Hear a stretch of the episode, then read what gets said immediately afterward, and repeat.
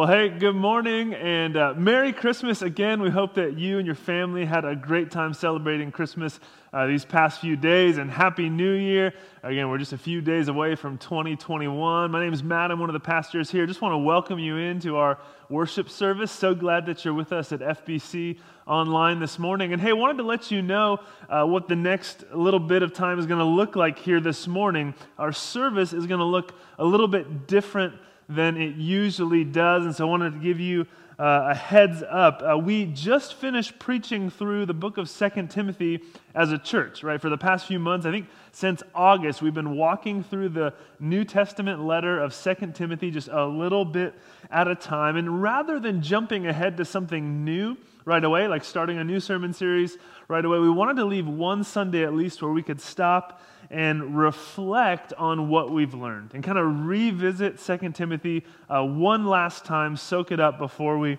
uh, move ahead. And we've done this before. If you've been at FBC for a while now, uh, a number of times when we finished preaching through a book of the Bible, we'll take a Sunday and we'll read through the book in its entirety during the service. So we take a whole Sunday just to have the book read out loud. And you know, uh, throughout the history of the church, uh, the public reading of Scripture, uh, the reading of these letters, the reading of these books out loud was a, a central part of worship uh, for Christians throughout history. And so we kind of get to join in on that this morning, uh, where we are going to hear the Word of God read out loud. And this all comes from a conviction that uh, the Bible, the, the scriptures are the Word of God. This is the very Word of God. And so uh, we don't ultimately gather to hear my insights or Pastor Lee or Pastor Kyle's insights or whoever's preaching that day. Uh, we come to hear the voice of God. And so this morning we have a special chance to do that.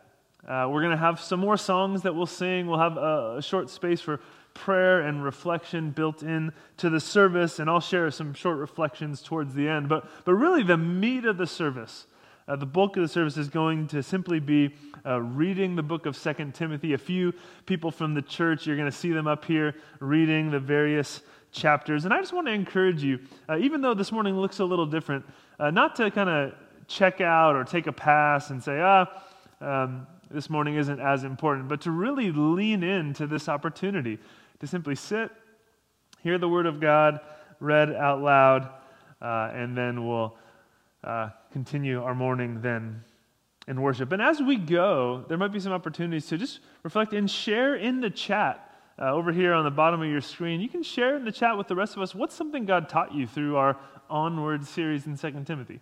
Go ahead and just as the morning goes on, feel free to share there. All right, let's jump in. Good morning. Today's reading will be from 2 Timothy chapter 1. Paul, an apostle of Christ Jesus, by the will of God, in keeping with the promise of life that is in Christ Jesus. To Timothy, my dear son, grace, mercy, and peace from God the Father and Christ Jesus our Lord. I thank God, whom I serve as my ancestors did, with a clear conscience. As night and day I constantly remember you in my prayers. Recalling your tears, I long to see you, so that I may be filled with joy. I am reminded of your sincere faith, which first lived in your grandmother Lois and in your mother Eunice and I am persuaded now lives in you also. For this reason, I remind you to fan into flame the gift of God, which is in you through the laying on of my hands. For the Spirit God gave us does not make us timid, but gives us power, love, and self discipline. So do not be ashamed of the testimony about our Lord or of me, his prisoner. Rather, join with me in suffering for the gospel by the power of God. He has saved us and called us to a holy life not because of anything we have done, but because of his own purpose and grace. This grace was given us in Christ Jesus before the beginning of time, but it has now been revealed through the appearing of our Savior, Christ Jesus, who has destroyed death and has brought life and immortality to light through, uh, through the gospel. And of this gospel I was appointed a herald, an apostle, and a teacher. That is why I am suffering as I am. Yet this is no cause for shame, because I know whom I have believed and am convinced that he is able to guard what I have entrusted to him until that day. What you heard from me, keep as the pattern of sound teaching, with faith and love in Christ Jesus. Guard the good deposit that was entrusted to you. Guard it with the help of the Holy Spirit who lives in us. You know that everyone in the province of Asia has deserted me, including Phygellus and Hermogenes. May the Lord show mercy to the household of Onesiphorus, because he often refreshed me and was not ashamed of my chains. On the contrary, when he was in Rome, he searched hard for me until he found me. May the Lord grant that he will find mercy from the Lord on that day. You know very well in how many ways he helped me in Ephesus. 2 Timothy chapter 2. You then, my son, be strong in the grace that is in Christ Jesus. And the things you have heard me say in the presence of many witnesses, entrust to reliable men who will also be qualified to teach others. Endure hardship with us like a good soldier of Christ Jesus. No one serving as a soldier gets involved in civilian affairs. He wants to please his commanding officer. Similarly, if anyone competes as an athlete, he does not receive the victor's crown unless he competes according to the rules. The hardworking farmer should be the first to receive a share of the crops. Reflect on what I am saying, for the Lord will give you insight into all of this. Remember, Jesus Christ raised from the dead, descended from David. This is my gospel, for which I am in suffering even to the point of being chained like a criminal. But, but God's word is not changed. Therefore, I endure everything for the sake of the elect, that they too may obtain the salvation that is in Christ Jesus with eternal glory. Here is a trustworthy saying If we died with him, we will also live with him. If we endure, we will also reign with him. If we disown him, he will also disown us.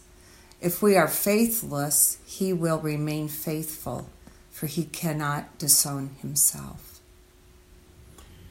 Keep reminding them of these things. Warn them before God against quarreling among, uh, amongst others with words. It is of no value and only ruins those who listen. Devour best, do your best to, to present yourselves to God as one anointed, a workman who does not need to be ashamed, and who correctly handles the word of truth. Avoid godless chatter, because those who indulge in it will become more and more ungodly. Their teachings will spread like gangrene. Among, among them are uh, Hymenaeus and Philetus, who have wandered away from the truth. They say that the resurrection has already taken place and they destroy the faith of some. Nevertheless, God's solid foundation stands firm, sealed with this inscription The Lord knows everyone who are his, and everyone who confesses the name of the Lord must turn away from wickedness. In a large house, there are articles not only of gold and silver but also of wood and clay. Some are for noble purposes, and some for ignoble. If a man cleanses himself from the latter, he will be an instrument for noble purposes, made holy, useful to the master, and prepared to do any work. Flee the evil desires of youth and pursue righteousness, faith, love, and peace, along with those who call on the Lord out of a pure heart. Don't have anything to do with foolish and stupid arguments, because you know they produce quarrels. And the Lord's servant must not quarrel. Instead, he must be kind to everyone, able to teach, not resentful. Those who oppose him, he must gently instruct, in the hope that God will grant them repentance, leading them to a knowledge of the truth, and that they will come to their senses and escape from the trap of the devil who has taken them captive to do his will. 2 Timothy chapter 3.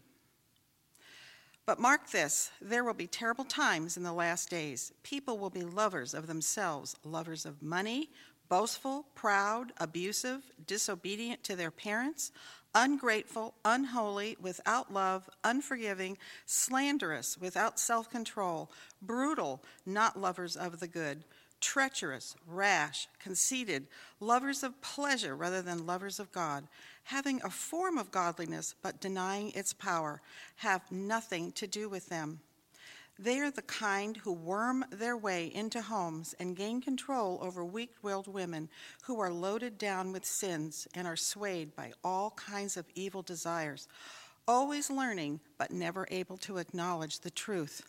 Just as Jannes and Jambres opposed Moses, so also these men oppose the truth, men of depraved minds, who, as far as the faith is concerned, are rejected. But they will not get very far, because, as in the case of those men, their folly will be clear to everyone.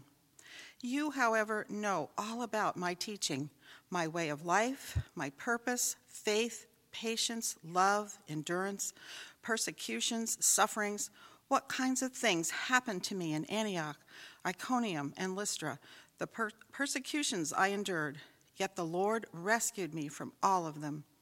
In fact, everyone who wants to live a godly life in Christ Jesus will be persecuted, while evil men and impostors will go from bad to worse, deceiving and being deceived.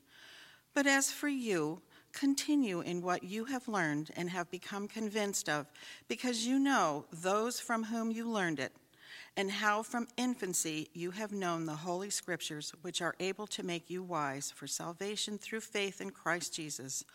All Scripture is God breathed and is useful for teaching, rebuking, correcting, and training in righteousness, so that the man of God may be thoroughly equipped for every good work.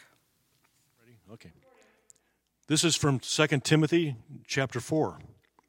In the presence of God and of Christ Jesus, who will judge the living and the dead. And in view of his appearing and his kingdom, I give you this charge preach the word, be prepared in season and out of season, correct, rebuke, and encourage, with great patience and careful instruction. For the time will come when men will not put up with sound doctrine. Instead, to suit their own desires, they will gather around around them a great number of teachers to say what their itching ears want to hear. They will turn their ears away from the truth and turn aside to myths. But you, keep your head in all situations. Endure hardship. Do the work of an evangelist. Discharge all the duties of your ministry.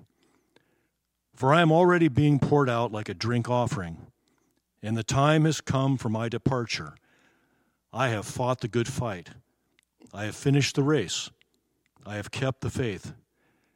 Now there is in store for me the crown of righteousness, which the Lord, the righteous judge, will award to me on that day, and not only to me, but also to all those who have longed for his appearing.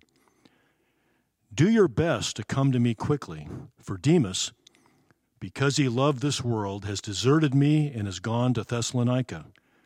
Crescens is gone to Galatia and Titus to Dalmatia.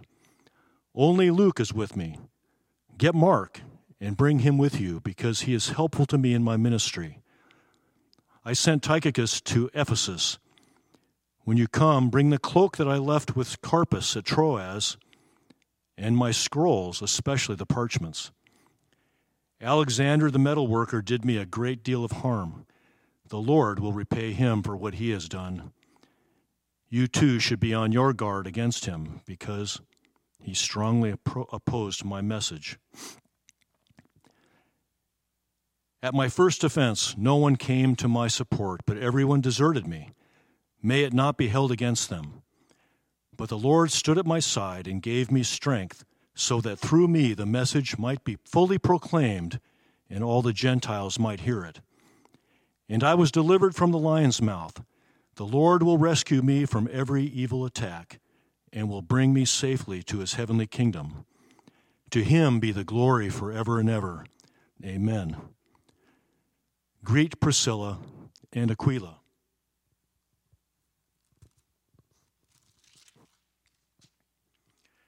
And the household of Onesiphorus. Erastus stayed in Corinth, and I left Trophimus. I left Trophimus sick in Miletus. Do your best to get here before winter. Eubulus greets you, and so do Pudens, Linus, Claudia, and all the brothers. The Lord be with your spirit. Grace be with you. Well, I've mentioned before that the picture we get from the book of Second Timothy is the Apostle Paul uh, nearing his death, and he's, he's writing this letter to this young pastor, Timothy. And it's as if he's a concerned parent, you know, about to send his son off to college or about to uh, send his son off to school when he's younger. And he's, he's sitting down with him in the kitchen and he's got his brown bag lunch packed for him and he's prepared his egos, and he's about to send him off. Or maybe again, it's him sitting in uh, the dorm room with his son. He's about to drop his son off and leave him at college and he's about to go home. And he's saying to him essentially, Hey, I'm not going to be around much longer. You're going to go out on your own now. And there's a, a lot of things coming that I want you to be aware of right? Our series has been called Onward. It's about uh, Paul looking out at the future and trying to encourage Timothy about some things to be prepared for uh, that lie ahead. And so, in the same way, we've said as a church, hey, what are some things that we need to be prepared for? How do we stay the course and remain faithful as we follow Jesus into an uncertain future? A verse or, or a phrase that could kind of, I think, wrap up this whole study that uh, came up as I was preparing for this morning was 2 Timothy chapter 3 verse 14 where he says, "But as for you, continue in what you have learned and become convinced of." Right? So if you remember in a number of different ways throughout the book Paul uh, tells this young pastor Timothy, "Hey, things are going to get wild. Uh, you're going to see some challenges. Uh, you're going to see some difficulty, you're going to face suffering. Uh, people are going to get uh, wild in a number of ways. People are going to get weird. And I want you to be ready for that. But as for you, and in so many different ways throughout the book, he says, hey, things are going to look like this out here, but as for you, stay the course. As for you, here's what I want you to be about. And so, just a few closing reflections. We can say, first, theologically, doctrinally, as we look out ahead, people are going to be all over the place. Okay, Paul repeats this throughout the book a number of times, and we see this uh, in our own time today. Paul says in chapter 4, right, a time is coming when people won't put up with sound doctrine or biblical teaching. People won't want to believe what is true, they won't teach what is true. But as for you, Timothy, as for you, he calls him what? To, to guard the gospel. He says, There's this good deposit that's been entrusted to you, Timothy, the truth of the gospel that you are to preserve and guard and pass on. And we would extend that same application to each of us today. We have been entrusted with the gospel message. And so, Church of Jesus, make sure that the message of the gospel is not compromised, it's not changed. The, the truths have been entrusted to you to steward, to, to pass on. You have this responsibility to preserve it. You don't have the freedom to, to, to change the message. And so we wonder where today might we be tempted to change the message? We might be tempted today to wonder well, is Jesus really the only way to salvation? Is Jesus really the only way to come to a saving relationship with God? Or we may say, do I, do I really have to love my enemies? Do I really have to forgive people? Do I, do I really have to care for the vulnerable? Or we might say, does God really care who, who I sleep with or what I do with my body? Or there's all these views uh, floating out in the world today that challenge what the scriptures say about so many different things.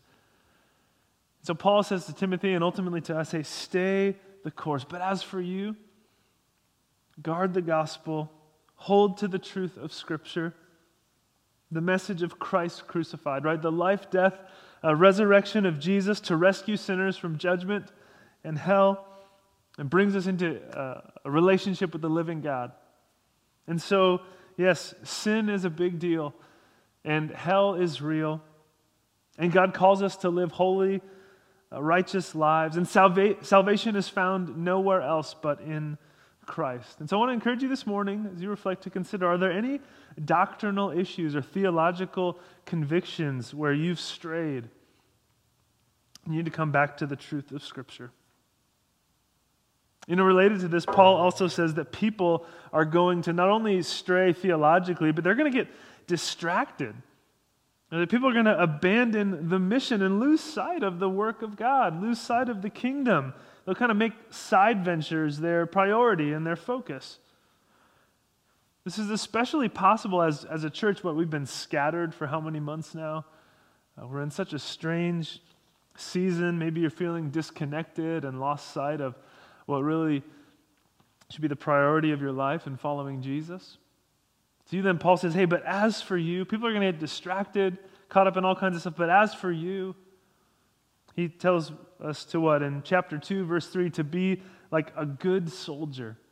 He uses the image of a soldier who would train and prepare and be focused on the mission at hand. A good soldier, he says, doesn't get caught up in, in civilian affairs, entangled in side pursuits. They have a singular focus to please their commanding officer, to be about the mission. And so Paul says, hey, as for you, keep the main thing the main thing. So, can we be a church that keeps the main thing the main thing and points people to the hope and the joy of Jesus? and the power of the gospel to save us and to rescue us. Paul tells us, hey, don't be primarily known as politics guy or, or sports guy or, or barbecue guy or the Arbonne guy or whatever guy you might be tempted to primarily be. He says, primarily be the Jesus guy or the Jesus girl. Make Jesus the focus of your life, even if it is costly. Right? There's all these uh, references to suffering throughout the book. Right? Stay the course. Don't get distracted, even if it's going to be difficult. But, friends, as we close, rather than just this being a get to work kind of book, like, hey, go do more, work harder, uh, 2 Timothy was filled with the good news of Jesus. It talks about the grace of God for you. It talks about the fact that God has saved us not because of our works or what we have done or anything that we deserve, but God has saved us and called us because of his own purpose and grace. He says this in chapter 1, verse 9. And so, as we stay the course, as we follow Jesus, as we hold to the truth of the gospel, remember Jesus, that he is alive, he is with you, he has saved you, he loves you. And your place as a child of God, your place in the kingdom of God, is not dependent upon your performance, but it's been given to you as a gift, a gift of grace through the work of Jesus. So, friends, I want to leave you this morning with that good news that you are so loved by God, not just good advice. Let's pray. Thank you, Father, for your word, uh, the gift of Second Timothy and all the truths uh, that it has taught us. We pray, Lord, that you would uh, lead us out and that we would be a church known for our faithfulness to you, Jesus, our love for people, our focus on uh, the gospel, and seeing lives transformed. God, would you use us powerfully here? In your name we pray. Amen.